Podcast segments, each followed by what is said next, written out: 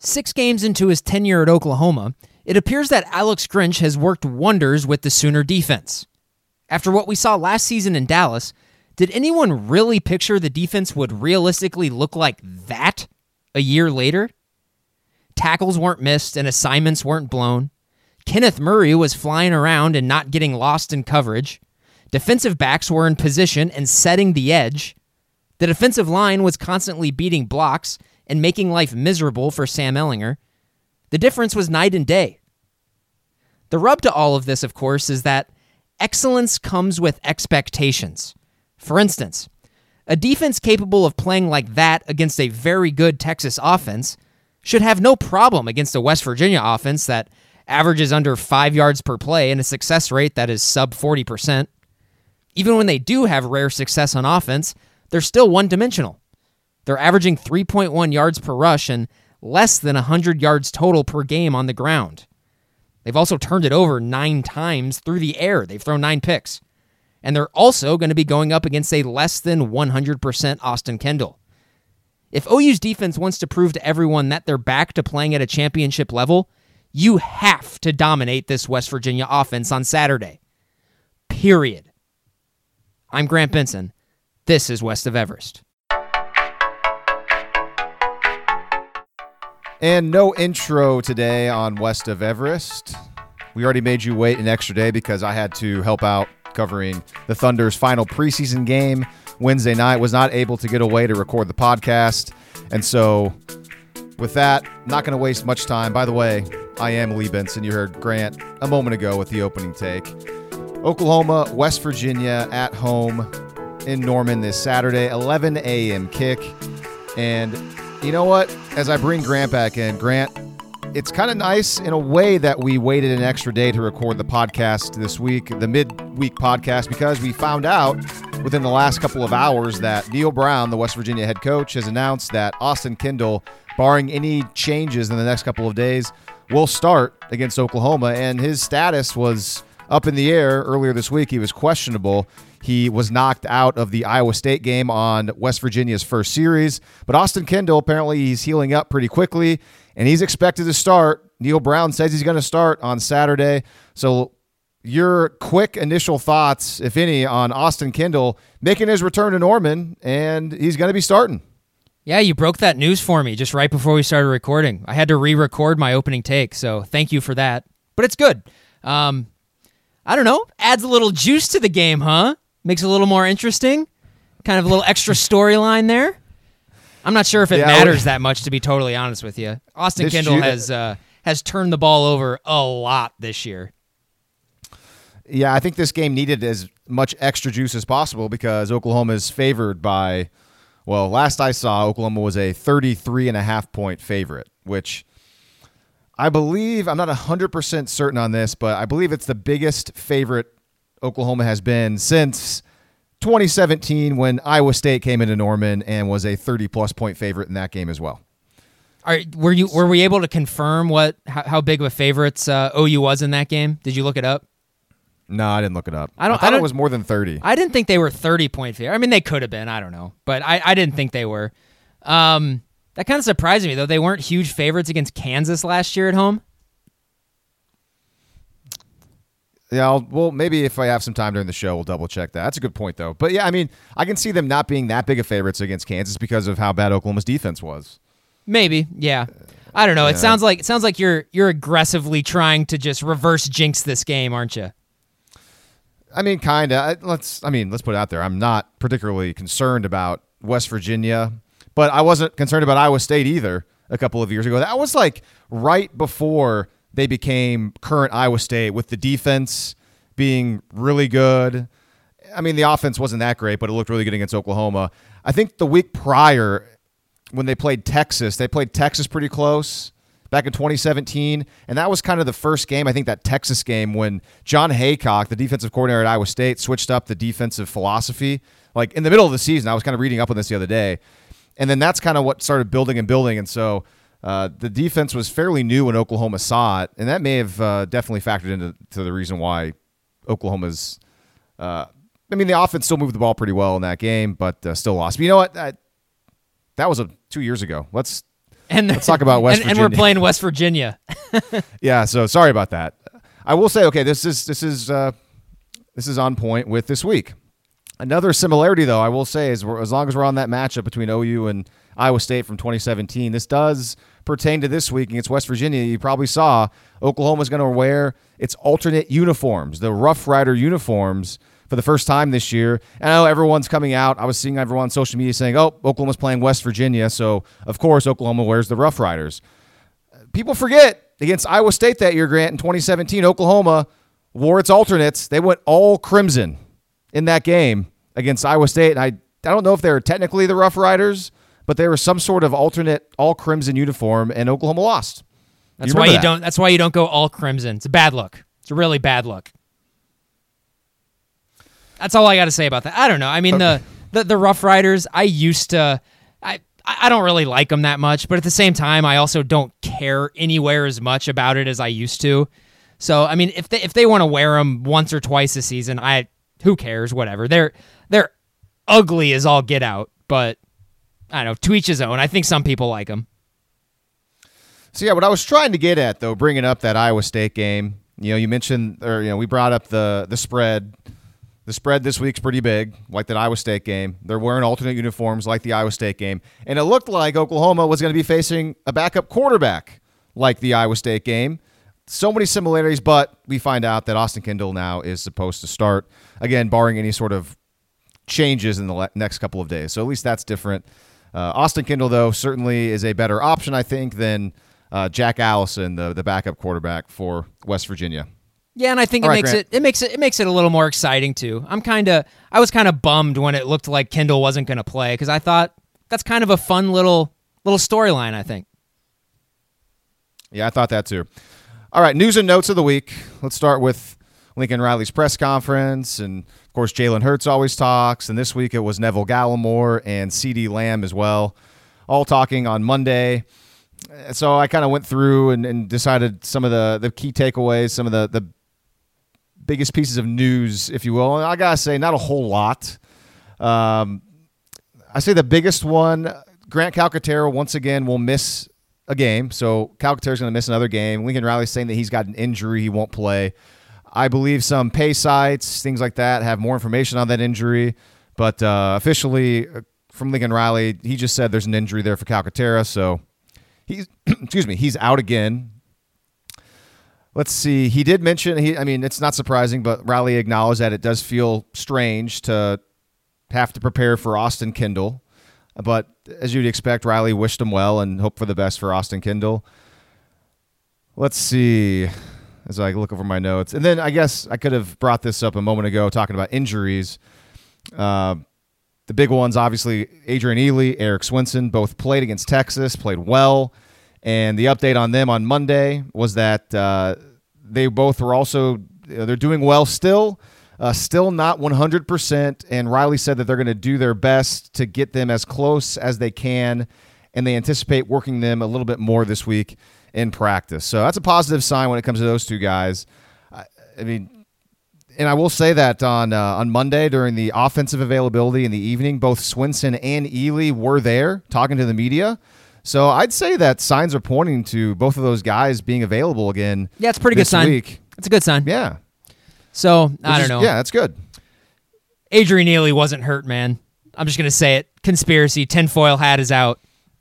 That's my that's my official stance now. I'm telling you, man, when I was watching that game back again and looking a little more closely at those two players, eh, they seemed fine. And yeah, there's a lot of adrenaline in OU Texas, but it's like running down the field, engaging with blockers. They looked fine. I, you would never guess that they were less than 100%. And I don't doubt that they were less than 100%. Like I do but, know, uh, like Swenson definitely was hurt because I saw him get hurt in that uh, in the the Texas Tech game. So, um, man, he looked good, though. He looked yeah, fine. he, he had a good game. I And who know, knows what uh, kind of medical things happen pregame or during the game when it comes to college football and things like that. I don't know, but I'm sure that uh, if, if it comes to that, that might help too to get Sorry, uh, was- kind of the juices flowing a little bit more. It was UCLA that Swenson got hurt. Sorry, it's all starting to run. I can't believe we're halfway through the season. I honestly didn't even know that he was I didn't know he got. I can't remember him even getting hurt during a game. I thought his was one of those practice things too. But no, it was near the memory's it was near the end of the first half uh, against UCLA. He didn't play the second half at all against UCLA. For those of you out there who were potentially concerned about Trey Sermon's lack of carries, he had none against Texas. It was basically exactly what Grant and I were saying after you know after the game during the last podcast. It clearly was a it was a game script type thing. That's just the way the game played out. Lincoln Riley talked about that. Uh, he you know reiterated that it's a very competitive backfield. And Riley wanted to make sure he pointed out that yeah, Sermon was in there all the like almost almost every single snap. I mean, he played a bunch of snaps. He just he never got a carry. And what do we talk about after the game, Grant? It's just it it would seem that Riley just wanted some backs with a little bit more explosiveness in that game with such an attacking, aggressive Eh, I'm not sure. Texas defense. I'm not sure I agree with that. I think I, I do think he just didn't get a carry. I think that's. I, you may be right, I suppose, but I just don't understand. Uh, it's not. It's not. It's not like they fed Brooks the ball like crazy. I, didn't he have like eight carries? No, yeah, they didn't feed him the ball, but yeah, and he also too. You always have to ma- make sure you acknowledge that Jalen Hurts takes away carries. I was as gonna well. say, yeah, it's we're this. Se- I mean, Jalen Hurts is going to lead the team in carries this season. It's just that's Jalen Hurts' running ability is a massive part of this offense, and I, it's you know what that's going to do. It's going to take carries away from the running backs, and you know this season I, that's that's fine because because Jalen Hurts' running ability unlocks so much so much stuff that we haven't seen out of this offense, and it's it's necessary to be frank. Let's see defensive notes that I found interesting that Riley talked about. Uh, he was asked about Roy Manning and the cornerbacks, and and it was kind of refreshing to hear Riley say something that I think all of us would agree. And it's maybe not just this one specific group; it's the entirety of the secondary. But uh, when talking about Roy Manning and, and the job that he's done with uh, with that group, Riley mentioned that he thought the corners, you know, coming into this year, probably more than any other group on defense, needed an overhaul. And he mentioned that Manning has done a nice job getting the most out of those guys. And he mentioned that he thinks some of the, you know, those a lot of those players that are playing, it's the best they've played for a sustained amount of time while they've been at Oklahoma. And so uh, there's the film says that. I mean, there's no doubt that's true. And I just thought it was nice to hear Riley say that. Uh, It's basically admit and acknowledge that yeah, that that group needed a big change. Something needed to change when it came to the cornerbacks, and the philosophy is so much different now, and they're playing incredibly well. Yeah, I um I was surprised. I saw a Pro Football Focus kind of came out with like a little uh with a thing on on social media. It was on Parnell Motley. I didn't realize he had such a good game against Tech. He only that one catch to Collin Johnson on the comeback route. That was the only catch he gave up the entire game. He just uh, didn't hear much about him because he was just taking away his side of the field. Apparently, how about that? That's I mean that's And he- great. that's it's it's huge. They have and you know uh, Jaden Davis obviously is I mean he's awesome. He's he's really good. Uh, so he's emerged and and Tre Brown of of course is has put a lot of good a lot of good football on tape. I, the the corners right now. Let, let's hope they stay healthy because I have no idea what they have behind them. But you got to. I mean, the front line corners right now is is kind of a strength of the team right now. They're good. They're playing really well. Yeah, you have three players there that you have a lot of confidence in, and enough confidence to where Alex Grinch put all three of them on the field multiple times against Texas. Did you in see that dime package? Yeah, did you see going into the Texas game this week? Jaden Davis is the highest graded corner in the country. No, I didn't see that per It's- Pro Football Focus. Yeah, Pro Football somewhere else? Focus. Yeah, but obviously not not as many snaps as a lot of people, but he does.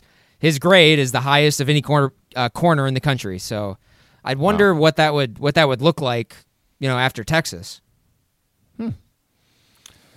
More on the defense. Turnovers obviously was a huge thing during the offseason. We always talk about that, uh, or I should say that they talked about that over and over and over again. And the turnovers really haven't haven't been uh, been happening. I mean, that's two games in a row where Oklahoma has not forced a turnover. And Riley, during his press conference, made sure to point out that yeah, that's that's the case, and they're not happy about that. But the fact that Oklahoma created a lot of havoc, uh, there's a lot of times when uh, obviously there was a lot of sacks, and the way he was he was saying that you just keep doing that, and you're going to force the quarterback into bad decisions, and eventually turnovers are going to come. They just got to do a better job at at more havoc and. I mean, that's crazy that Oklahoma did not force a turnover in that game, Grant, and played so well defensively. So it is, I mean, it clearly is possible to play a really good defensive game and not take the ball away. Yeah, which and- Oklahoma did. havoc plays lead to lead to turnovers. That's just that's a it's it's a statistical thing throughout college football history. They just eventually they lead to turnovers. Um, so keep doing what you're doing. You're fine. And and Texas is is one of the best teams in the country at protecting the ball. They'd only turned it over like three or four times going into that game. I thought it was funny as Riley he continues to get asked over and over, just kind of overarching big picture questions about the defense, and he made a, a huge point on Monday just to to say over and over again, guys, we're still so far away. He's like, listen, I don't want to be a downer. Uh, yeah, there's a lot of positives against Texas, but it was just one game. Uh, he said, you know, we're on track, but Riley said that we can't even see there yet. Like whatever, you know, getting to there, getting to that spot. He's like, we can't even see it yet. So in in one sense, it's it's like, wow, like obviously you you love that the standard is so high right now for what Riley can can get out of his defense or wants to see from his defense. And also too, it's it's just kind of I I just think it's kind of funny that he continues to get asked these big picture questions and he tries to find new ways to answer them. But it's always kind of the main thing of like, listen, it's yeah, we're still new. We have a lot to learn, and we're going to get even better, which is good. And uh, I, I kind of had one other theory too that kind of concerns me. That I'll let you, I'll stop here a second, but I'll bring it up after you you kind of maybe give your thoughts on this about you know what are your thoughts on Riley? Just always kind of listen, guys. I don't want to be a downer, but uh, it's just one game. But yeah, there's some positives. Yeah, I think I think you kind of have to consistently have that mindset. This is uh, championship teams are the ones who strive for greatness, and no matter where you are, they're always striving to get better. You know, and like like I'll beat the I'm gonna just bang the drum like I have all year. That's why they brought in Jalen Hurts. They brought him in because a they knew part of it, yeah. because they knew that he was he was the perfect guy, the guy they needed to maybe get the culture of their program over the hump. And I think you know early returns are obviously really positive. So here's my theory I've just thought of in the last couple of days. My oh no, this is like Oklahoma's defense has been so bad recently that we're always kind of looking for the shoot a drop. When's it going to start turning into what we're kind of used to seeing? And so far, we haven't really seen that. Here's what I was thinking. This is the first year of Alex Grinch at Oklahoma, obviously, and it's you know your opening take. I mean, like who would have all you know six games in would we have thought it would be as good as it is now? And and probably no. I mean, we're all happy with the way it's playing, and yeah, throughout the weeks we've kind of questioned, oh, really is it is it that good or what do they need to improve? The schedule hasn't been that great, but they performed very well against a really good offense in Texas. But you know, I'm getting way ahead of myself here, but I'm just going to throw it out there. Let's fast forward to next year when there's more film on Oklahoma's defense and the Big 12 kind of knows what it looks like and what's coming. I, I'm just, uh, is it, how much better can it be whenever, uh, I mean, is it one of the, do you believe more in, oh, Oklahoma's players will, one, hopefully recruiting is better. The players will be more used to the defense because the more time in a defense, you'll get more comfortable playing it and you'll get better at it. That versus the conference gets tape on you and they know what you're going to do. And this defense apparently is very simple, as Alex Grinch always says. The, therefore, will the defense be a little less effective when teams see it more and more over and over and over again? Uh, I was kind of thinking about that the other day. What are your uh, what are your immediate reactions to kind of that random theory about the defense? Is it uh, potentially not going to be as good whenever teams start to see it more and more? Maybe. You know, I think any time that you roll something out like this, there's always going to be counters to it. You know, even I mean, that's what they get paid to do. That's what everyone practices exactly, do, yeah. obviously. yeah, somebody's so. yes, of course. Somebody, some offense, some offensive coordinator is going to find a hole, and they're going to be and you know once they do, they're going to scratch that itch until it's, and you know until it stops. So I, and then it's going to be up to Alex Grinch to adjust to that. It's the constant chess match. So yeah, I mean, is somebody going to be able to figure out their defense? Yeah, probably. It's probably going to happen this year. But then you know I mean, how do you, Washington figured it out over and over and over again whenever Grinch is at Washington State. yeah, yeah, and so the Huskies put up a bunch of points all the time against Wazoo. Yeah, but I'm sure they also dominated in the trenches and whatnot. But that's that's kind of the ace in the hole right now for OU is that they're getting outstanding play in the trenches on the defensive line, and they you know they got a they got a handful of NFL players there, and that that that's why that's happening. And then get an organic pass rush that wouldn't happen at Washington State. I wonder if they have a handful. You think they have a handful of NFL players down there right now? Gallimore, Perkins, and Gallimore, Redmond are all Perkins, NFL players. Redmond. Okay, there's three. That's not quite a handful. It's that's kind of a handful, right? A handful is five. oh wait, is it? Is this is that like an official metric? That's what I've always thought. Huh. You know, a handful. You know, there's five. I don't know. Five fingers and a hand. I don't know. Maybe I don't know if uh, Mar uh, Marquise Overton's having a really good season. You think he could uh, he could slip Yeah, into like the he's seventh having round? a good year. He's been he's been awesome. Uh, one more defensive note before And also, I don't know, to- like- oh, go ahead. LaRon Stokes could play in the NFL. I mean, no. right now, no, but he could develop into. I'm just one. putting your feet to the fire, man. I'm just trying to hold you accountable. your sayings. Uh, so, I mean, we talked about Robert Barnes a little bit on the last podcast and just kind of floating out the idea of like, oh, you know, he wasn't active, he wasn't suited up. Is this going to be one of those players who, you know, does the red shirt thing potentially? And so Riley was asked about that. And yeah, Barnes is a potential red shirt. Sounds like they've talked about it. And uh, Riley said that's probably a week to week kind of thing right then, right now for the team, and it's something that they are considering right now to redshirt Robert Barnes. So we got an update on Mr. Barnes, and I will reiterate once again. Probably my biggest swing and a miss of the offseason was predicting Robert Barnes to be a really good nickel in this defense. He just hasn't been able to find a role. he got like And, uh, one snap at nickel and he gave up like a sixty-yard touchdown. Yeah, he did. So yeah, I mean that that's was just a big, it's big okay. Heisman right to me. It's okay. I was actually going back the other day, looks uh, looking at our older episodes from the spring and summer because I was trying to find that stuff, and yeah, it's kind of cringy listen to it now. But you know what? Whenever you record a podcast once or twice a week, you know you're going to say a lot of stuff, and you're going to get some things wrong. And I got that one pretty wrong. Oh, absolutely. uh, I mean, this is a One thing that we we each got correct, and I I'm sure a lot of people maybe when they thought more about it were probably saying this too, but we, we were immediately on the Neville Gallimore's going to be really good train, and Neville Gallimore has been really good. Yeah, I, I just uh, he's he's also the I don't know if I brought this up on the last one. He's also the top graded uh, interior defensive lineman in the country per, per Pro Football Focus as well. This So- is insane. And I know and I know he was the top uh, interior defensive lineman in the Big 12 last year on PFF as well. So um, yeah, I mean, Gallimore's been a freaking beast this year. He's been uh, he's been pretty much uh, exactly what like my wildest dreams were. Like my best case scenario dream in my head. That that's about as good as he's been this year. Oh yeah, yeah. I mean, it'll be interesting to see his numbers compared to Hercules Mata'afa's numbers. Oh, they're uh, not. I mean, Mata'afa's are going to be way more. I mean, Gallimore is only playing every other series. Yeah, I suppose it'll be a little different, but uh, uh, just the impact though is there. Because that, that was, by the way, if you haven't, if you don't know who that is or you didn't listen to the the spring and summer podcast, that was uh, the player that we were kind of comparing Gallimore to in Washington State's defense when Grinch was at Washington State because he played the same position that Gallimore's playing now, uh, but Gallimore is much bigger than him and maybe just as quick as a player, and certainly a lot stronger. So. Just the, yeah, the I mean, package it's there. Gallimore may be playing himself into the first round.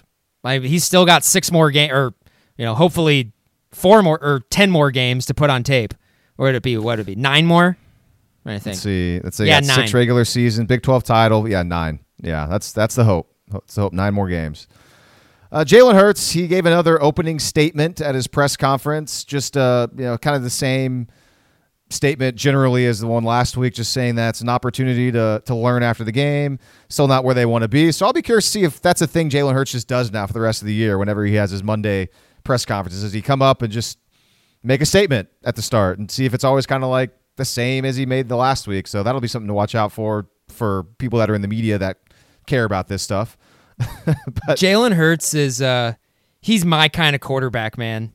I love I love the non-answers and the and just the soft spokenness and just the eh I'd, I'd rather be somewhere else mentality. I love that out of a quarterback. Love So it. before we get into any other th- other things he said, which there was a couple of things that he said that I kind of kind of liked and I'd like to bring up, but I did notice this.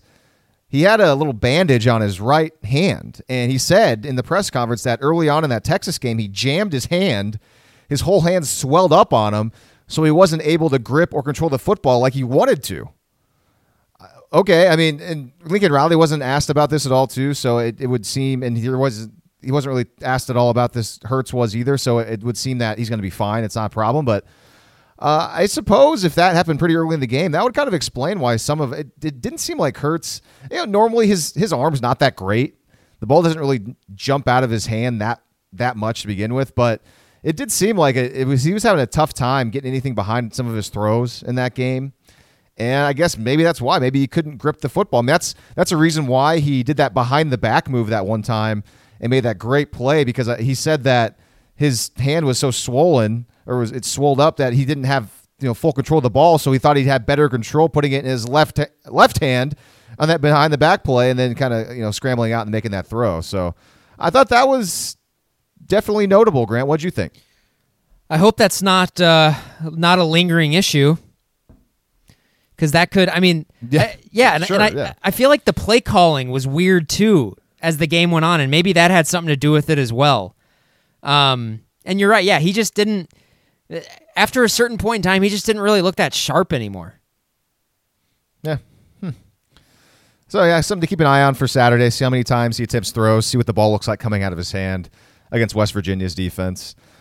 Uh, let's see. I mean, anytime Oklahoma plays Texas, huge game, they get really high, and then you always think, oh, the letdown game, and full disclosure, in our preseason big preseason podcast, we always pick okay, what's going to be the trap game for Oklahoma, and I selected this one. I selected West Virginia after OU Texas. Austin Kendall coming in, which now it's he's going to start. I was thinking West Virginia would be a little bit better though. West Virginia, I mean, they're okay. I remember uh, crushing you team. for that for that prediction. You did. You're just all over me. Yeah, you were saying the entire Big 12 would be garbage, and the entire Big 12 is not garbage. The Big 12 has been been solid almost yeah, from top I, to bottom. I, am you know, I suppose I am wrong about. It. I mean, West Virginia is not good, and uh, I still yeah, don't think be, I still don't think Texas Tech is really bit. that they, good. Yeah, I, I don't know. I, I I think these coaches are pretty solid. These new coaches. But uh, but the reason I brought that up though, the whole trap game thing is you know you kind of wonder are they going to have a letdown after this being at home, a huge favorite, everyone thinks thinks they're going to win, everyone expects Oklahoma to win, and uh, you know, this is kind of one of those games where it's like it's nice Oklahoma has Jalen Hurts again, Grant, because he says that he's like, yeah, mentally we'll be fine. The whole 24 hour rule is over, and that's the rule. You know, where you know you win a game, you have 24 hours to celebrate, but after 24 hours, you move on to the next opponent.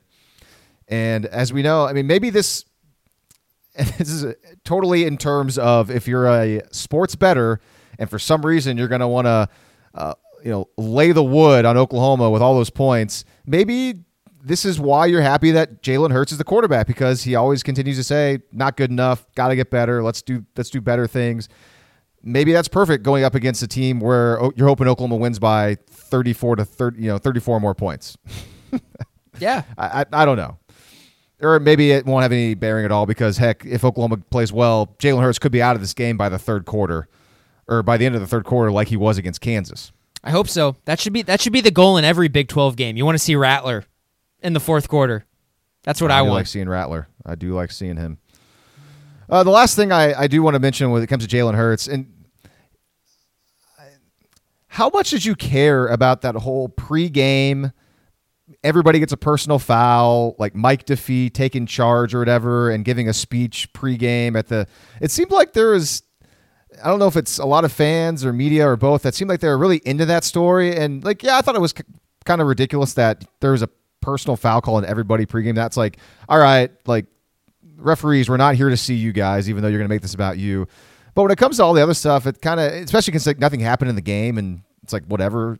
To me, it's kind of like a who cares story. But I, I mean, I guess it was kind of interesting when Jalen Hurts said that he wasn't listening to Mike Defee's little pregame speech at the coin toss, I guess, whenever he was trying to explain whatever he was trying to explain. And Hurts said that he had uh, he had other things on his mind during the coin toss. So it's like, does Jalen Hurts just not even pay attention to that was hilarious? The, yeah, I, I chuckled like, when I heard that. That's pretty funny. He's just like, man, I don't know. I don't even know what you're talking about. that was good. I'm kind of concerned though. What if he uh, is distracted and you know, when Oklahoma should be deferring, what if he takes the ball instead? What if it just totally affects a, a game? But that was that was Creed Humphrey's job though. Oh, okay, good. So he was probably so Jalen was probably just. But he was just in his own head, just tr- probably trying to prepare himself mentally. All right, so here's what we're going to do the rest of this show. Obviously, we're going to talk about West Virginia. We're going to talk about Oklahoma's offense against West Virginia's defense. Then we'll flip it. But also, too, I want to go to the Facebook page because a lot of you guys put in comments, questions on the Facebook page of things that either you want to know or some takes that you have about the West Virginia game. And I did this because it's a game where Grant and I, I'm not sure how much we're going to have on West Virginia. I don't have a whole lot. I got some decent things or some stuff, but uh, you know, it might not take a lot of time, but we figure throw it to you guys. And if there's something that we're missing, maybe you know you guys can help us out with that. So we'll kind of go back and forth with comments and questions from from guys. But first off, let's let's start with what we always do. Yeah, this is gonna be tough for me, Grant. Let's start with West Virginia. Let's see, what would be better? What should we start with? Let's talk about Oklahoma's offense and West Virginia's defense. How about that? Because I watched the game last week, and now that Kendall's to start, like all the offensive stuff for West Virginia is kind of like out the window, except for the first like seven plays when he was in there, because Jack Allison played almost the entire game. So I think takeaways from West Virginia's defense will be a little bit easier from that game. And the main thing I want to point out about West Virginia's defense is the defensive coordinator from Neal Brown. His name is Vic Koenning. And he's a guy that I've mentioned on this podcast multiple times. He was one of those mid-major group of five type defensive coordinators who had some success that I kind of thought, eh, you know, maybe he'd be a candidate for Oklahoma's defensive coordinator job. Well, I mean, turns out he was certainly never a candidate. Um, probably because he just he's been around for a long time, and I'm not even sure if he knew Lincoln Riley. And that was just kind of like one of those things where I looked at stats and thought, hey, he's had some good years with Troy, and you know, whatever. Oklahoma needs somebody. Uh, so I was kind of curious to see how Koenning would do in the Big 12 now that he's at West Virginia. And West Virginia's defense has been fine this year. Uh, it, it's been it's been okay. He's kind of got that same almost the same kind of defense that they've had. It's like a you know the three three five, but it's it's it's different though in, in enough ways. You're gonna see a lot of three down linemen again. You're gonna see a lot of three four because it's almost like they kind of have like a a rushed linebacker in a way, kind of like Oklahoma does. It would seem. Uh, but against Iowa State, I mean, they allowed 5.1 yards per play, and yeah, Iowa State's offense isn't, you know, going to light the world on fire. But we all, you know, we both like Brock Purdy, and uh, you know, he threw a pick six. Purdy did. Tykee Smith had a pick six, so the West Virginia defense scored some points. And uh, I mean, the problem was West Virginia's offense could not move the football, and Iowa State's offense had the ball for almost two thirds of the game. So West Virginia's defense was out there for a ton of time but still held Iowa State to only 143 yards rushing, which was 3.3 average. So Iowa State's uh, West Virginia's defense last week was actually not that bad, but in the second half though they got blown out and got shut out. Grant, uh, your general thoughts on West Virginia's defense? What have you seen? I'm going to push back on you a little bit. So you're right. I mean, they're if you just kind of look at their base numbers, they're really not terrible on defense. Like they're only allowing 5.2 yards a play. It's like that's not good, but it's also it's you know it's not terrible either. It's it's fine. It's okay. It's it's, it's the same amount of yards per play Oklahoma yeah. was allowing. Yeah, I know, and there and that's it's fine. That's that's what it is. But Lee, when you move to something else here, uh, I'm going to look at defensive success rate, and West Virginia's defensive success rate, Lee, is only 47 percent, which is the worst in the Big 12. Which means they're largely basically buttering their bread by just not giving up big plays but they gave up successful plays pretty much half the time. And a 47% defensive success rate, I know just in, in terms of like nationally, is not good. And so what we know generally about OU's offense is that they're explosive against everybody. It doesn't matter if your defense is good at preventing big plays. You're probably you're probably out of luck against Oklahoma. So I look at West Virginia knowing that they give up a successful play half the time. That tells me that they may have literally zero chance in this game. Interesting. And actually, I have some other numbers that back up those numbers that you're putting out there because uh, you mentioned that they don't give up a lot of explosive plays, and that's 100% correct. Uh, I, I, like to look at the the uh, you know 10 plus yard plays allowed, 20 plus yard. 30, just I'm curious. And when it comes to plays 10 yards or more allowed by a defense, West Virginia has allowed 88 of them this year, which is 84th in the nation. And only Kansas and Texas are worse in the Big 12 when giving up plays 10 yards or more.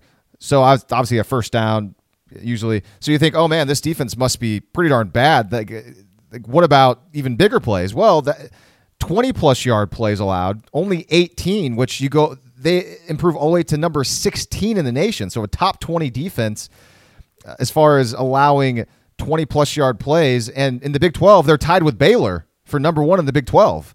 And then 30 plus yard plays. They've only given up four plays of 30 yards or more, which is tied for first in all of college football.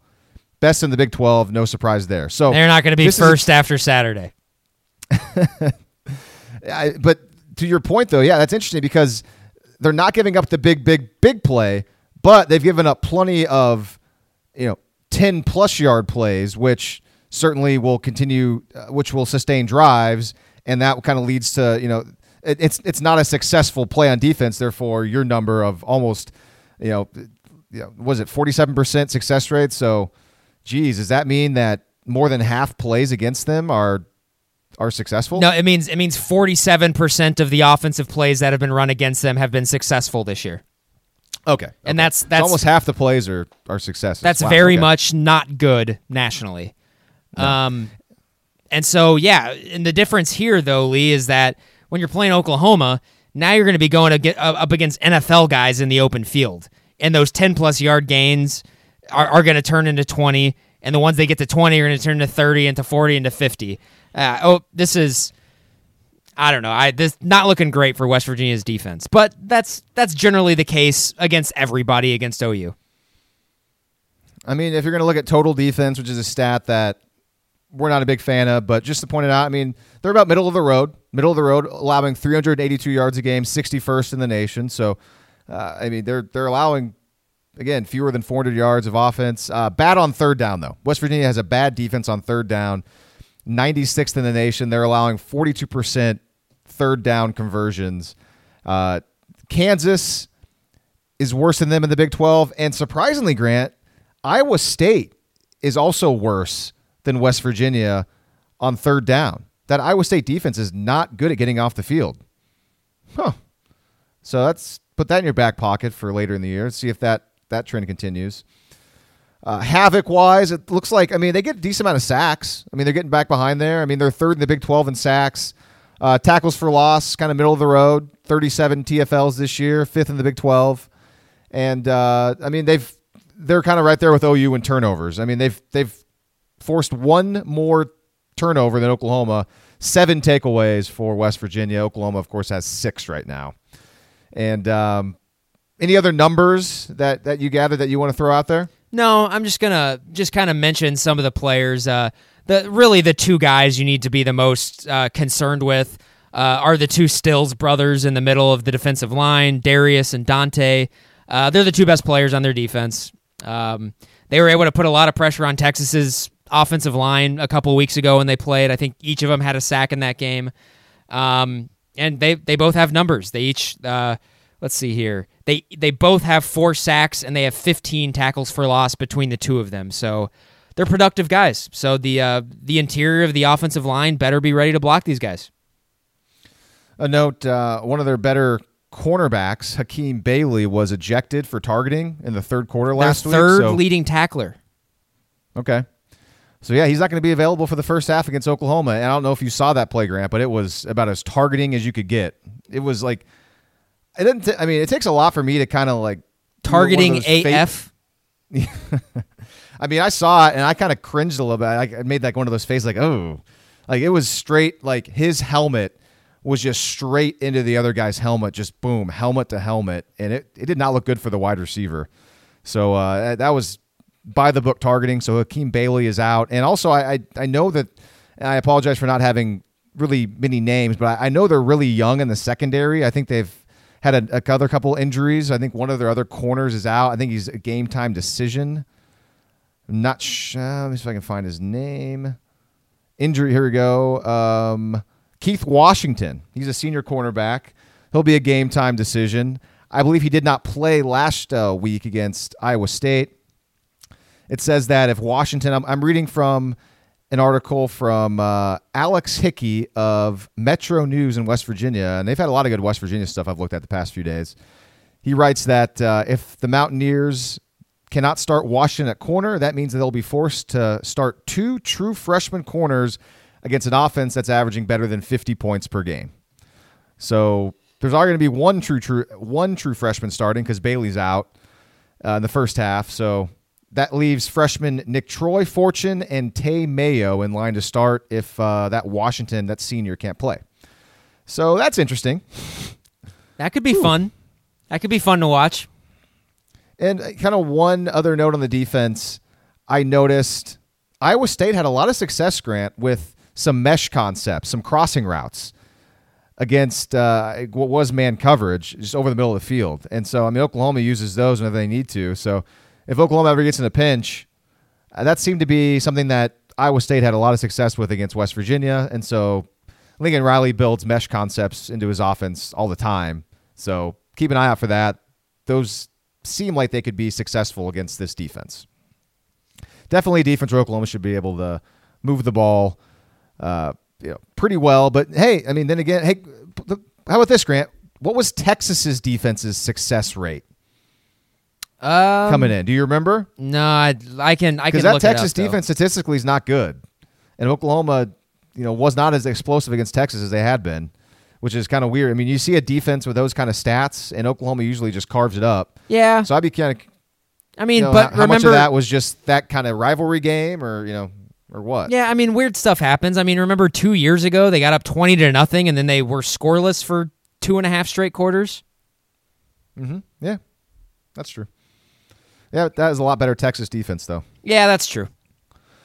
All right, let's flip it. Let's go Oklahoma's defense against West Virginia's offense, and obviously Austin Kendall is starting. It seems like with Austin Kendall, I watched a decent amount of that Texas game where he threw four picks uh, offense is you know spread. Obviously, they kind of like to go hurry up here and there, get the ball out of his hands. Um, Kennedy McKoy is a solid running back, but um, it's an offense that I don't have any numbers on the offense screen. I didn't have a chance to, to grab them, so you might have some numbers on it. It it's okay. I mean, no, it's bad. The offense is bad. They have the worst offense in the Big Twelve. Oh, really? It's that bad? yeah, they are like across the board in pretty much every well, I mean every statistic that I find relevant. So they're they're they're last in yards per play at 4.9, so they're under 5 yards per play on offense. That's that's pretty terrible. Uh, like we are, like I already said, they're last in the Big 12 in offensive success rate at 39 percent. And uh, I, if I didn't, if I didn't um, explain success rate, success rate is essentially you get 50 percent of your yardage on first down, you get 80% of your yardage on second down and 100% of your yardage on third down. Successful play. Um, what else we, we got here? They are last in the Big 12 in havoc rate allowed. So they give up lots of tackles for loss, lots of interceptions, lots of passes defended, stuff like that. Um, Ooh, I saw a play against Iowa State that that um, fits right into that category. I noticed that they like to run this counter play where they pull the center and they pull the guard. And the first time uh, West Virginia ran it against Iowa State, it actually worked really well. Uh, picked up like 15 yards. And then the second time I saw them run it, the uh, Iowa State nose guard by the name of Jamahl Johnson just explodes out of his stance and pushes uh, the left guard who uh, who was trying to pull. he was trying to pull, but he gets just blown up by Jamahl Johnson all the way back like four yards into the running back for a tackle for loss. And it was just a great play, just a great dominant play. And it just made me think, well, who's playing that position for Oklahoma? Neville Gallimore. So that'll be a tough play for West Virginia to run if they choose to run it on Saturday. Lisa, while we're uh, while we're kind of on the subject of success rate, or I was talking about it like a minute or so ago, this is where I'm I'm glad we kind of were able to um, we're able to kind of compare and contrast the stats between Oklahoma and West Virginia's defenses and whatnot. Because you said, well, you know, 5.2 yards per play. That's also the same yards per play that Oklahoma is giving up. However, we brought up West Virginia's success rate being terrible on defense. Lee, OU's defensive success rate is kind of elite 34.9% defensive success rate. That is very good. It was around 47% last year, kind of where West Virginia is now. Oh, interesting. That's a good compare and contrast. Who are the other teams that are in the same realm as OU with the success rate number? OU's defense is second in the Big 12. TCU's is number one at 33.9%. Okay. All right. I see. I don't have a whole lot on the offense. So, uh, what else do you have on the West Virginia offense and the OU defense, if anything? I mean, really, they, they really have struggled all season on offense, um, especially right, so running There's not the a ball. whole lot of reason to, to go that, And so- far in depth. Then, yeah. Yeah, and so like Kennedy McKoy, a guy who has had success against OU in the past, uh, he was the he was the guy they threw in the shotgun or in the Wildcat, right, two years ago, and he had over 200 yards. Man, I'm I'm not recalling that at all.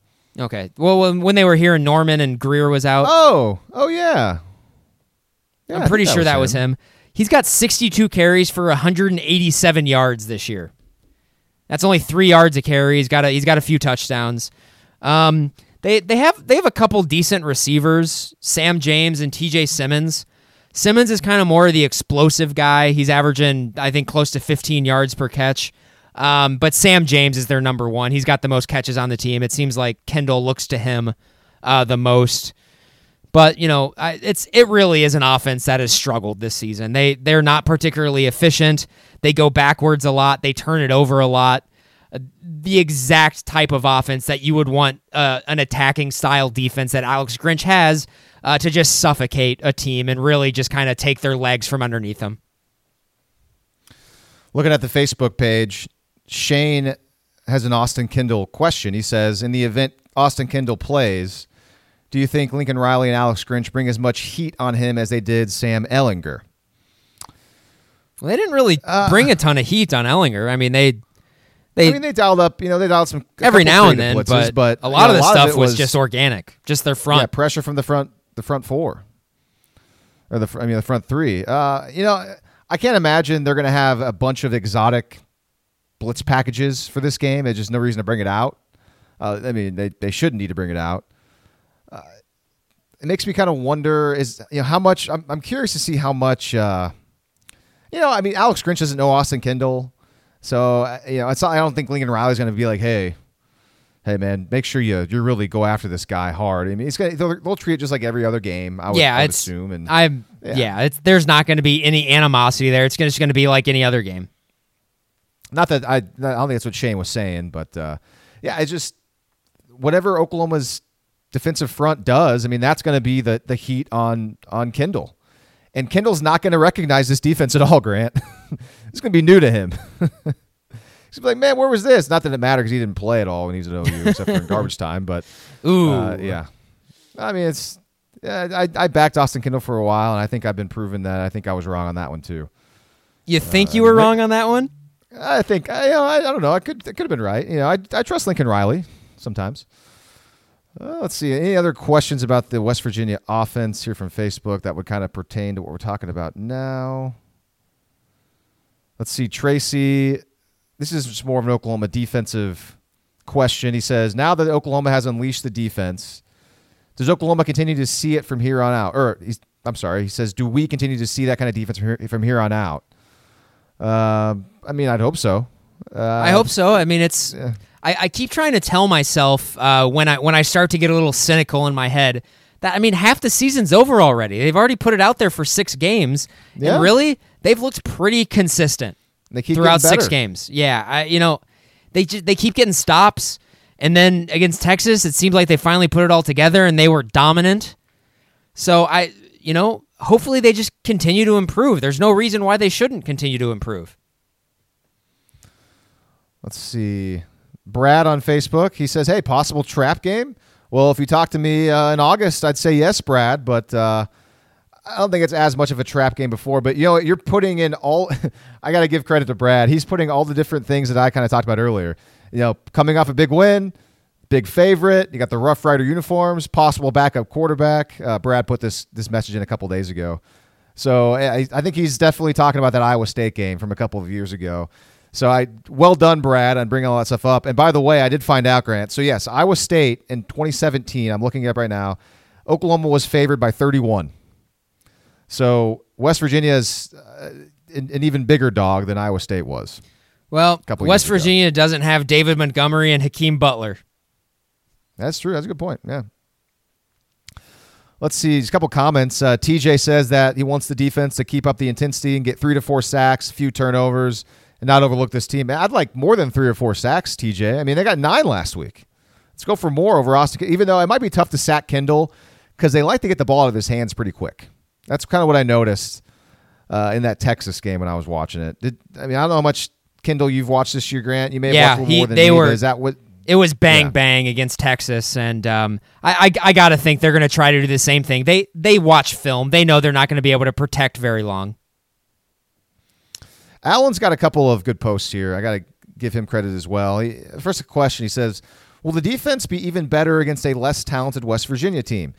Instead of a Red River hangover, will the defense use it as a motivation to get even better?"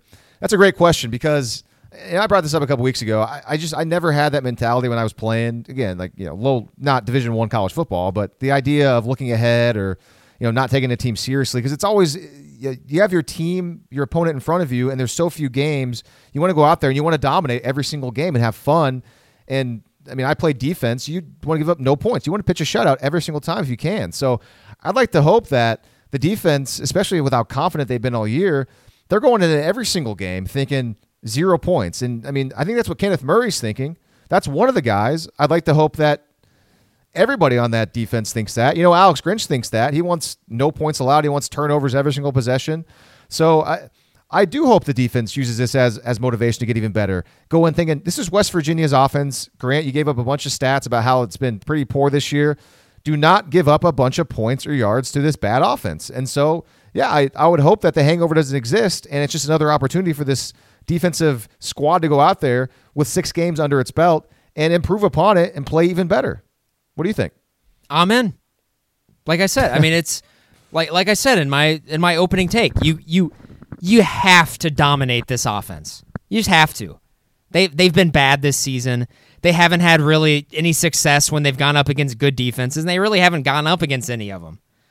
So, I mean, just th- this this is a game where you just tee off on them, and uh, I mean, just blow these guys out, man. Seriously.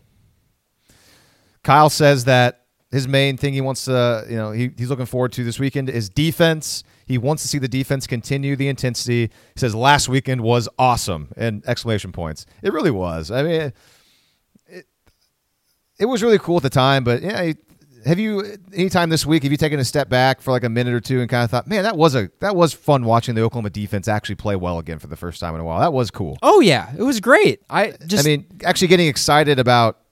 I mean, granted, there was like a couple defensive plays last year because we were so surprised to see them make any play that we was like, oh my gosh, it's so exciting. But this was more just like, oh, like we were expecting or hoping for some exciting plays, and we got a bunch of them. All right, that's all the comments I have on Facebook for now. Maybe uh, maybe we'll bring this back later if it makes sense in the podcast. We appreciate all of your guys' feedback. Awesome job. Thank you so much. And again, appreciate you uh, waiting on an extra day for this podcast. So, Grant, part of the show. What do we want to see happen Saturday? What will happen on Saturday? And I'll go first. I want the defense to. I feel like asking for a shutout is is kind of ridiculous. I mean, it's the Big Twelve in 2019. Even that's not good. You're not shutting out anybody in the Big Twelve. I mean, Oklahoma couldn't even shut out South Dakota, who, by the way, South Dakota Grants won three straight. The Coyotes are three and three. watch out, Coyote football fever. Catch it. Uh, let's see. I, Oklahoma.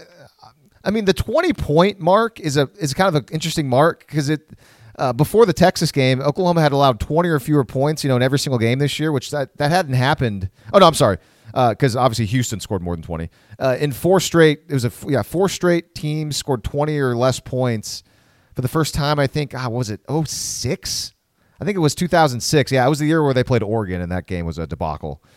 So, I mean, 20 or fewer points for his Oklahoma defense that's been so bad, that'd be great. I, I'd like, so, you know, I'll put the bar based on this West Virginia offense being kind of bad.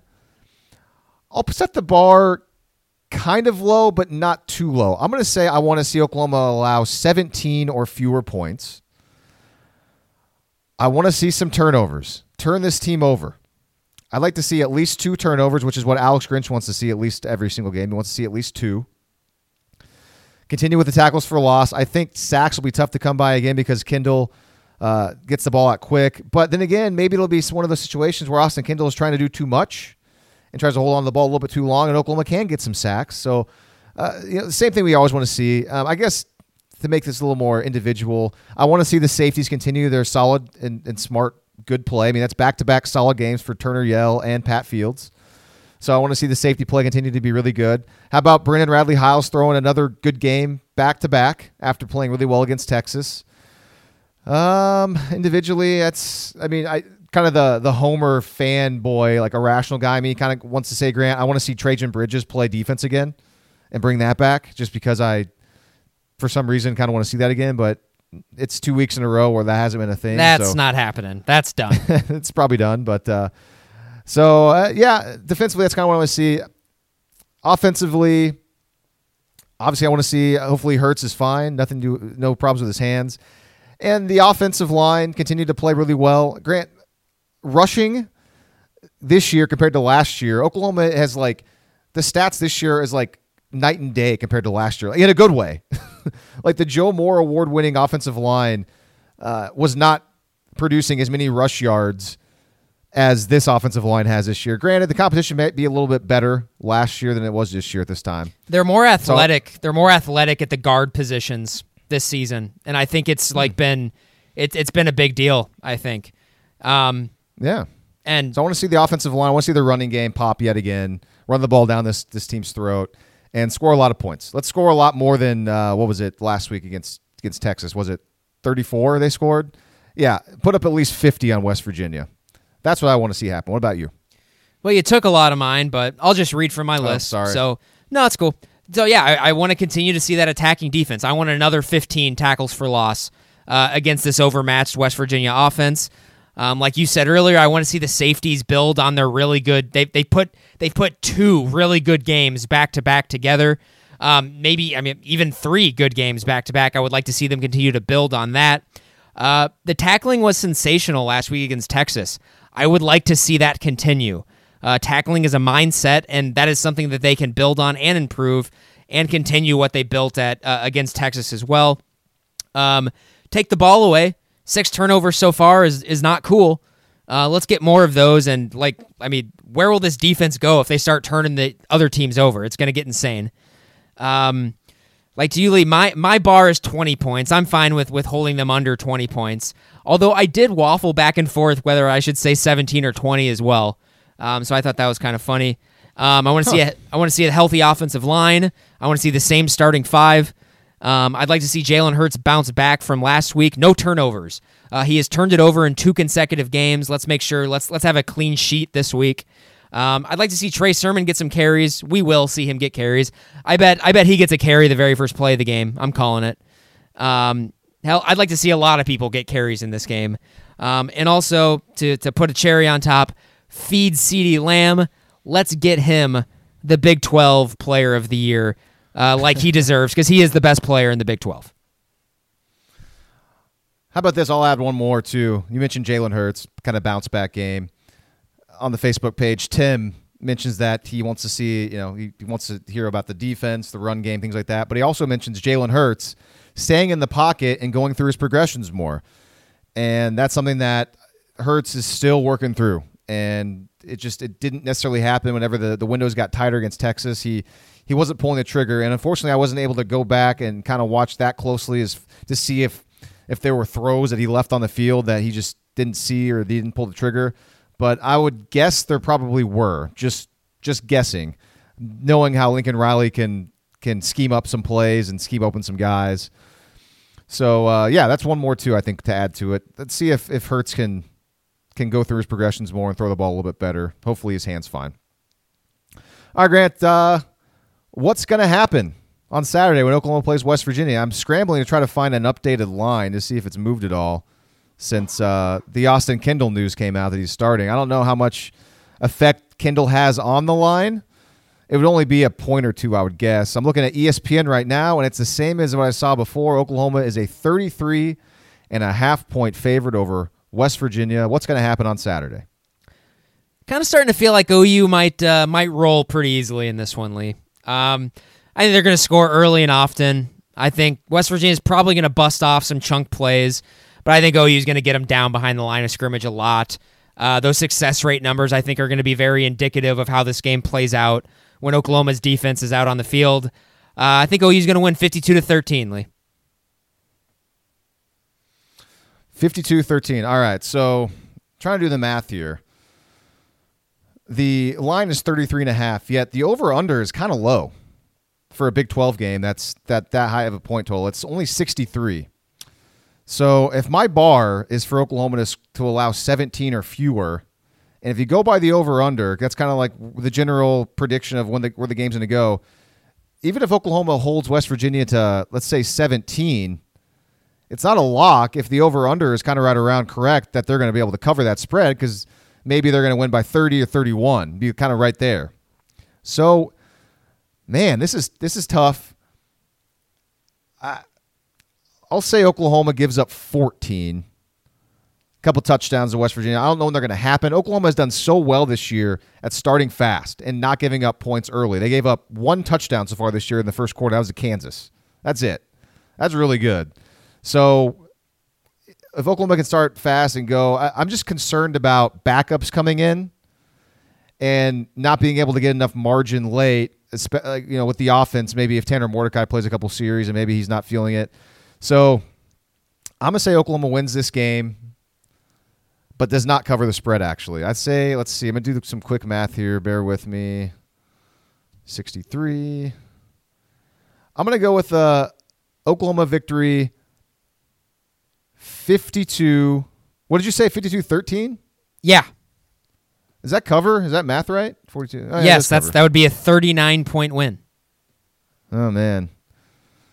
Yeah, but I think Oklahoma's going to score 50. Oh man, maybe they will. Hey, you know, it's it, you're allowed to pick the over in a game. That happens sometimes, you know? You're right. You're exactly right. All right, I'm going to say Oklahoma wins 55 to 14 and yes I, I do know that does that does cover. So uh, forget about the last like three minutes what i said. I, I, at the same time though this might be a pass. This might be a, it's too many points. That's a lot of points. I would yeah this is de- this is a definite pass for me. But uh, you know for the purpose of this podcast we like to make bold predictions. So we are both saying they cover but uh, if for betting purposes i'm going to say i'm going to say lean oklahoma because I just don't think I could I could be comfortable even with all those points with with the offense, especially if Oklahoma's defense is playing a little little better. So, all right, guys. Uh, next up, Grant, we have gone a little longer than probably we thought we would. So you're you want to talk? Do you want to you want to talk about uh, maybe Mayfield or Murray? But I, I really don't think I don't know if we have time. Unless no, we want, right. should we just nah, skip we the picks? I mean, I, we, our picks aren't very good right now. We're we're if people are betting our picks, we're we're starting to lose money. Honestly, I'm kind of I let's we can save Murray and, and Mayfield for another time. I mean, there's there's going to be plenty of plenty of ammo for those guys. So I'm just uh, I'm I'm kind of hoping I'm I'm holding out for for Mayfield to hopefully turn things around. He's not. He's not going to. It's just that doesn't that doesn't happen. He's having a really bad season. What do you? He might. I mean, he might. He might. We'll in, table it for now. He might later on in his career or in later seasons but he's not he's not going to be able to put it all back together this year. I just I don't think that's possible. They've only played 6 games. It's a long long season. And the schedule does start to soften up uh, and think like maybe 2 or 3 games. We'll see what that means. They've but that team is a uh, that team is uh, that team probably should have at least that team probably should have 4 wins right now. But uh, let's see who the yeah, I mean the two win the two games they've won have been no doubters. I mean, the Jets are terrible and and they blew out the Ravens. So it's not like you could take away any of their current wins, but they've definitely left a couple wins on the table. But uh, I, I, know Freddie Kitchens gets a lot of stuff, and I know I, we weren't going to talk about it, but quickly, I, will let you respond to. I'm kind of tired though of of all the Freddie Kitchens is a moron and like they should fire this guy. He's the worst coach ever. Because need I remind everyone, in two seasons, Hue Jackson won one game. One game. Don't forget about Hue Jackson so quickly. He was one in thirty-one the prior two years. Yeah, I mean, but this so, this team was like was favored to win the NFC North, though. This isn't like this team had expectations. Um, yeah, I think Freddie Kitchens absolutely deserves to have the microscope or to be under the microscope right now. Like he's he's he's done a really poor job up to this point. Yeah, I'm not going to defend Freddie Kitchens, but I, I well, I will slightly, I, I think he's getting a little, little, little more heat than he probably should because I mean everyone said there's a learning curve, and you know he's getting he's getting buried, and he's still learning on the job. My the way the thing I'll, I'll rip him for is he's got to he's got to change his uh his daily his his game day attire. Whenever he keeps losing games and his his sweatshirt says dog pound, it it's not a good look. Maybe just like put a like a like a long sleeve like pullover on or something, man. That's like kind of just got the Browns logo. Just help yourself out a little bit. That's my that's my one uh, my critique on Freddie Kitchens right now. And meanwhile, Kyler looks kind of awesome. He looks really good. Uh, yeah, no, yeah, he's, he's playing well. He's fun to watch. He also, he also has played two really bad teams the last two weeks, but you know what? Yeah, he did uh, yeah, exactly sure. he needed to. D- yeah, he was But, hey, but they won. NFC Offensive Player of the Week. Oh, nice, nice. Uh, some interesting games this week, Grant. Big Twelve, uh, Iowa State at Tech, TCU at K State. Nah, I mean Baylor, Oklahoma State, probably the, the the yeah, definitely the bigger one of of outside. Well, not that Oklahoma's game's that big. They're playing a, a team they're favored by almost five touchdowns against, but definitely the biggest game of the Big Twelve is Baylor OSU. We're going to pick that later. But uh, of all the Big Twelve matchups or all the teams, anything that you'd like to to throw out there you want to talk about? I mean, no, not That's really. the kind I- of podcast this is going to be right now because as I uh, continue, as I kind of wind down here, I got to get back to work. I'm yeah, I'm I'm I'm kind of curious what how Iowa State looks on the road at Texas Tech. Yeah, Um, yeah. You know, but other than that, I, I TCU, Kansas State, maybe borderline unwatchable. That's that's I mean just a lot of defense in that game, and you know Baylor Oklahoma State is an interesting game. Yeah, and we'll save that for a second. So let's go to the picks. And again, I mentioned a moment ago that we're now starting to lose you money if you're betting our picks. Last week, Grant, you were one and four. Ouch. I've been was start- two and three. I've been starting to profit off of uh, off of shorting my picks and our other thing in this.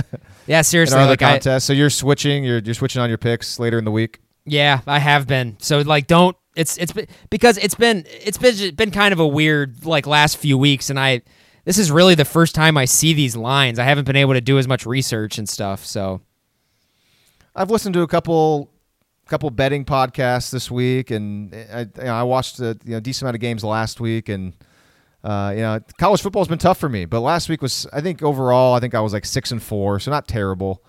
Uh, and do you, do you remember where you were in the contest we play overall? I was 7 and 3 in college. So seven. No, not bad. Not that any of that matters to you all listening because we didn't give you those picks here on the podcast because we do that stuff later. So I'll just move right on. So here are the games. Some good games this week. Uh, yeah, yeah, there's some decent games this week. We'll start with uh, 11 a.m. kick. Grant. This is kind of an interesting game. We got Florida, obviously coming off a loss to LSU. Florida a six-point road favorite at South Carolina, who's coming off obviously the biggest upset of the college football season, knocking off Georgia. South Carolina's quarterback, what's his name, Helsinki, or, or is that just a, a place in Sweden? It's it's Hilinski. Hilinski. So it's like yeah, it's it's it's like Helsinki except just replace the e with an i. he's to play. From Oh, what he I is? gathered. Yeah, he's on track to play. Last I looked. Okay, so that that does I guess make things interesting. So maybe that's why this line is is so low cuz I was I was mostly thinking about just pounding Florida on this one. But I I presume that it would be their third string quarterback who was just completely punchless against Georgia. Well, as I talk, maybe you can do a quick double check of that, but I'm pretty sure I read something where he's on track to play. And so this is the question here in this game. How much of an overreaction, if any, will there be for each team? Because let's say Florida, let's say Florida punches it in at the, you know, in the goal line and, and only loses by a touchdown to LSU and covers that spread. Still lose the game, but only lose by a touchdown. Uh, and let's say South Carolina, you know, you know, Blankenship makes that field goal, they tie it, and then South Carolina loses to Georgia. You know, what's this line now? Is this line Florida? This line's definitely Florida double digits, I think. And so, Hilinski is playing. okay, He had a knee sprain last week. That just seems kind of I mean, we'll definitely be a hobbled Hilinski. If you guys are into alliterations. oh, good. Yeah, sorry, I was thinking about something else and I almost missed that. So well done. Uh, yeah, I mean, this is a tough one for me because I kind of want to go with South Carolina. You know, that momentum coming back home after a huge upset like that. And also, this was pointed out too that I hadn't thought of yet. You got the Will Muschamp factor, Grant. How much is he going to want to beat Florida? Get back at them for just I don't know. Didn't he? Did he get fired from Florida? I think he got fired. Yeah, I think so. Which is like yeah. So uh, I mean, I think that's that's a storyline as well. But at the same time, you can think Florida. I think Florida's offense with Kyle Trask has been better. I don't think South Carolina really has that has been that good of a football team. And I think there's their chances of winning based on like S and P. I know you like to look at. I, I, heard somewhere that their like odds of winning that game or their percentage was very low. Um, the way the game played out or something like that. Uh, yeah, they had an eight percent win expectancy. Okay. okay, that's the however that plays out. So I think I'm going to lean. Man, I almost feel like I should like. Uh, I actually kind of. Oh man, I actually kind of like Florida minus six. Now I think more about it. Because wow, you just you just took that entire time explaining why you were going to take South Carolina only to take Florida. Oh no, no, I was trying to explain both sides. I was trying to explain both sides. I think we're getting some value on Florida here because I think Florida played a really good LSU team and the defense kind of got a wake up call. South Carolina, South Carolina's offense is not going to be anywhere near as good as LSU's offense, and you know who knows? Maybe the quarterback is a little bit hobbled, even though he's playing. So I kind of like Florida minus the six here. Grant, what are you thinking? I lean Florida, but yeah, it's it's kind of along those same lines. I I was actually pretty impressed um, with uh, with Kyle Trask against LSU last week. I think he's good. Like I mean, you were you nailed that. He he is better than Felipe Franks. Um, Thank so you. Thank you. Yeah, it's not difficult to be better than that guy, though. Sorry, Felipe Franks, you just were not a very good player. Yeah. Get well soon. Yeah, and I like I I just I, I think it's it's pretty likely that Florida's defense will kind of regain their footing again. Um, yeah, I just I this this line's kind of weird though, which which makes me which makes me only a lean and not a like. Okay. This next game, uh, I'm sorry, I was going to say Florida again. Next game, Oregon at Washington. Oregon is a three point road favorite. And I think this is a. Uh, I, I get. I should probably get the number out. Let me find it. As far as the, do you know the total in this game, Grant? Oh no. uh, yeah, I just, uh, yeah, I just have it at, at the off the top of my head. I was trying to uh, buy time to look it up. So the total in this game is 49. I think this is the. I like the under so hard in this game. I think this is going to be a low scoring game. Uh, I mean, Oregon's got a great defense. Uh, Washington's got a pretty solid defense going up, you know, playing at home as a three point dog. Oregon's offense is actually not that great. Yeah, yeah. And, uh, so I, I really like the under in this game, under 49. As far as the side goes, I guess Oregon has dominated this for the last like 13 years, but I think recently though, maybe Washington has gotten them a couple times. Do you know that off the top of your head? well, yeah, not. yeah. I mean, Oregon, Oregon dominated Washington. Washington was terrible until Chris Petersen got there. Oh yeah, yeah. And then you That's know true. Chip Kelly and and Helfrich had had the run for a while. And you know, Oregon's got a little extra time to prepare for this game too because they played on a Friday when they just blew out uh, Colorado. So you know they're on the road. So I, you know, I don't know how much that factors in, if if at all. You know, Washington at home as a home dog. That's enticing, man.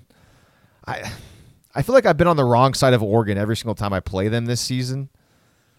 So I, part of me wants to go and wants to go with. I feel like uh, Washington's Washington has been good to me ever since they lost to Cal. I feel like I've been on the right side of Washington ever ever since that. I was definitely on Washington in that weird game where the weather affected it.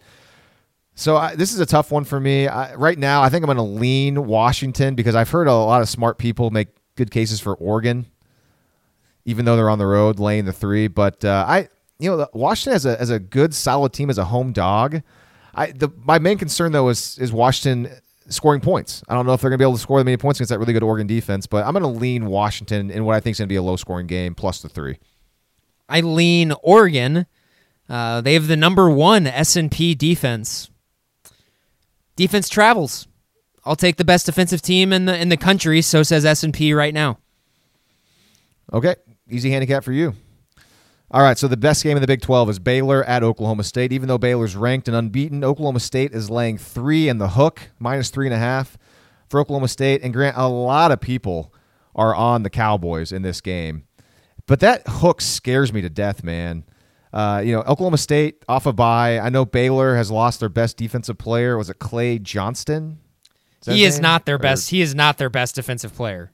Oh, he's not. That okay, is definitely I, James Lynch, who is going to be the very likely the Big 12 Defensive Player of the Year. I've heard some some Baylor people though say that that Johnson's maybe that's like one of those things where he's a veteran player or something, and he's just kind of assumed to be. But uh, they've lost him for the year, and he's a linebacker. James Lynch's I, James Lynch's numbers are like are are like identical to Chase Young's numbers at Ohio State. Hmm. I think Baylor's also lost a tackle or two on the offensive line. Yeah, I think, I think their left their left tackle is out. I believe. So there's a there's just some injuries on Baylor. Uh, I mean, they probably should have lost last week to uh, to Texas Tech. So uh, Oklahoma State is the is the correct bet here. This is like I. Yeah. There, there's a I, I understand that there's a lot of people hammering Oklahoma State on this one, but it's it's correct. Baylor is injured. They're they're going on the road in a in a difficult environment, probably the most difficult environment they've had to deal with so far. Um, and I mean, unless you want to talk about K State, I suppose. Uh, but going up against, uh, I mean, really for the first time, a, a, a, super dynamic quarterback. Well, Purdy, I guess. I don't know. Oh my God, am I talking myself into Baylor? No, I'm not. I'm not. No, no. I funny. I like Oklahoma State. Yeah, and Oklahoma State. I mean, you throw all the different factors out there. They're coming off a bye. They're coming off a loss too at Tech, a bad loss where they were super mad. Uh, Spencer Sanders, you think he's going to bounce back? Granted, Baylor's got a good defense. Apparently, they they create a lot of havoc, but we'll see. Again, they haven't faced an offense like this yet. And Oklahoma State, I think you know maybe it seems like at least one game a year though at home Oklahoma State lays an egg. But I, is it going to be this game? I I don't know. Uh, that hook kind of again that hook kind of scares me, but it's just a half a point, and you know Oklahoma State probably should win this game by at least a touchdown. So yeah, I'm I'll go with Oklahoma State as well. So we're both on the Cowboys here. Arizona State at Utah. 17th ranked Arizona State at number 13 Utah. And here in the document I have, it's got I have uh, Utah at a 14 point home favorite. I think that's probably changed. I was looking it up yesterday, and it's now down to 13 and a half. So, uh, what Grant honestly, whether it's 14 or 13, this line is so fishy to me. I mean, this is a lot of points for for Arizona State, who's been a pretty good team this year, and has, as you pointed out a while back, who's had a pretty decent defense. So it makes me like wonder like this to me looks like an easy Arizona State plus the points, but it makes me wonder why is it so high?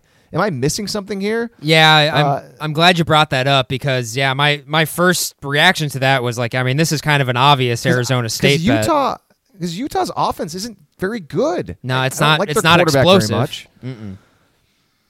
And I think Arizona State's got a pretty pretty decent defense. I mean, it's there definitely has been some money going on in Arizona State because it's gone down from 14 to 13 and a half, but that is a fishy line, man. I, I don't know why it's so big. It, it, seems like it's again, it should be easy Arizona State, and so I, I'm just going to lean Arizona State because I don't know why it's so high. And, and, if you don't understand what we mean by that, you're like, oh, well, if you don't don't know why it's so high, it's you think you're getting value. Just big bet on Arizona State if you don't know why a line is so big, you have to question things.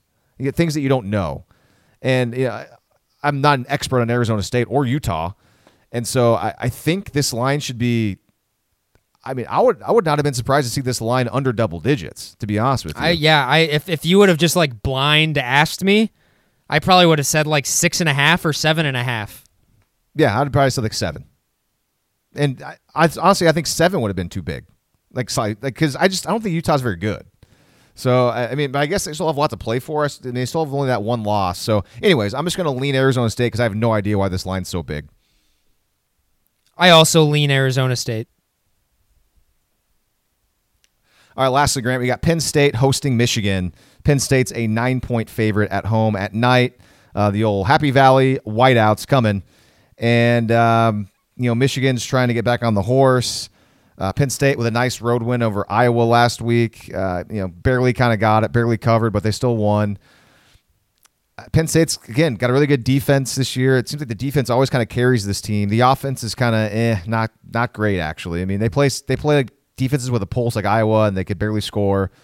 Uh, you know that game against Maryland was so crazy or weird or different. They put, they put like seventy on them or 60? yeah. Penn State has basically put all of their offensive numbers into two games this year. Their first one and the game against Maryland. Other than that, they've been below average on offense. So yeah, I mean it's But uh, it's it's really difficult for me to to take Michigan ever. I mean, we hate Michigan on the at least I do. I mean, do you hate Michigan? I think you do. I don't just, hate them. I just they're they're annoying. They're nowhere near as as good of a program as as history thinks they are. But uh, yeah, so I don't I don't love this Penn State offense against. I mean, Michigan's defense isn't as good as it has been, but I don't think it's a bad defense. And uh, I think was it last year Michigan just blew the doors off of Penn State. So there's a little bit of a revenge factor. Yeah, they've here. been both these teams have been taking turns blowing each other out the last like five years. Okay. So yeah, I'm gonna since I'm not that confident in the Penn State offense, I'm gonna just I'm just gonna lean Penn State right now. But uh, uh, it's it take a lot for me to take Michigan in this scenario. What about you? I lean Michigan actually. Um, this is one I feel pretty strongly about. I don't think I'm so maybe I do like Michigan actually. Um, it's because Penn State's offense is not particularly good. Michigan has continued to play good defense this season, pretty much only outside of the first half against Wisconsin. I nine points yeah, is a lot. I mean, Wisconsin, I, this, nine Wisconsin's points. offense is like the opposite of dynamic, and they're they got pushed around by. I know, but I mean, nine points is a lot to give a team that I don't think is good on offense, going up against a defense that is that is still good. And you know what, Penn State is is really good on defense as well. Uh, that is by far the strength of their team. So, mm-hmm. no, I just I eventually these teams aren't going to blow each other out. There's going to be a, a competitive game eventually. I I don't know this this to me. I, I don't like to bet with emotion, but this one just kind of feels like Michigan to me. Okay. All right, we've got a lot longer, honestly, for this pod than I thought we would, but you know what? We had you guys wait an extra day for it, so hopefully you enjoyed uh, the OU West Virginia midweek podcast. Let's see, Grant, 11 a.m. kick. I will be there this week. The weather is supposed to be beautiful. Hopefully, it continues to stay beautiful uh, here in October in Oklahoma. Grant, you're planning on, I assume, plopping down on the couch Saturday and uh, taking it all in? Oh, you know where I'll be. All right. Uh, that does it for us. We'll be back either Sunday or Monday, depending on when I get the podcast posted, uh, with our full OU West Virginia breakdown. Until then, for Grant, I am Lee. This is West of Everest.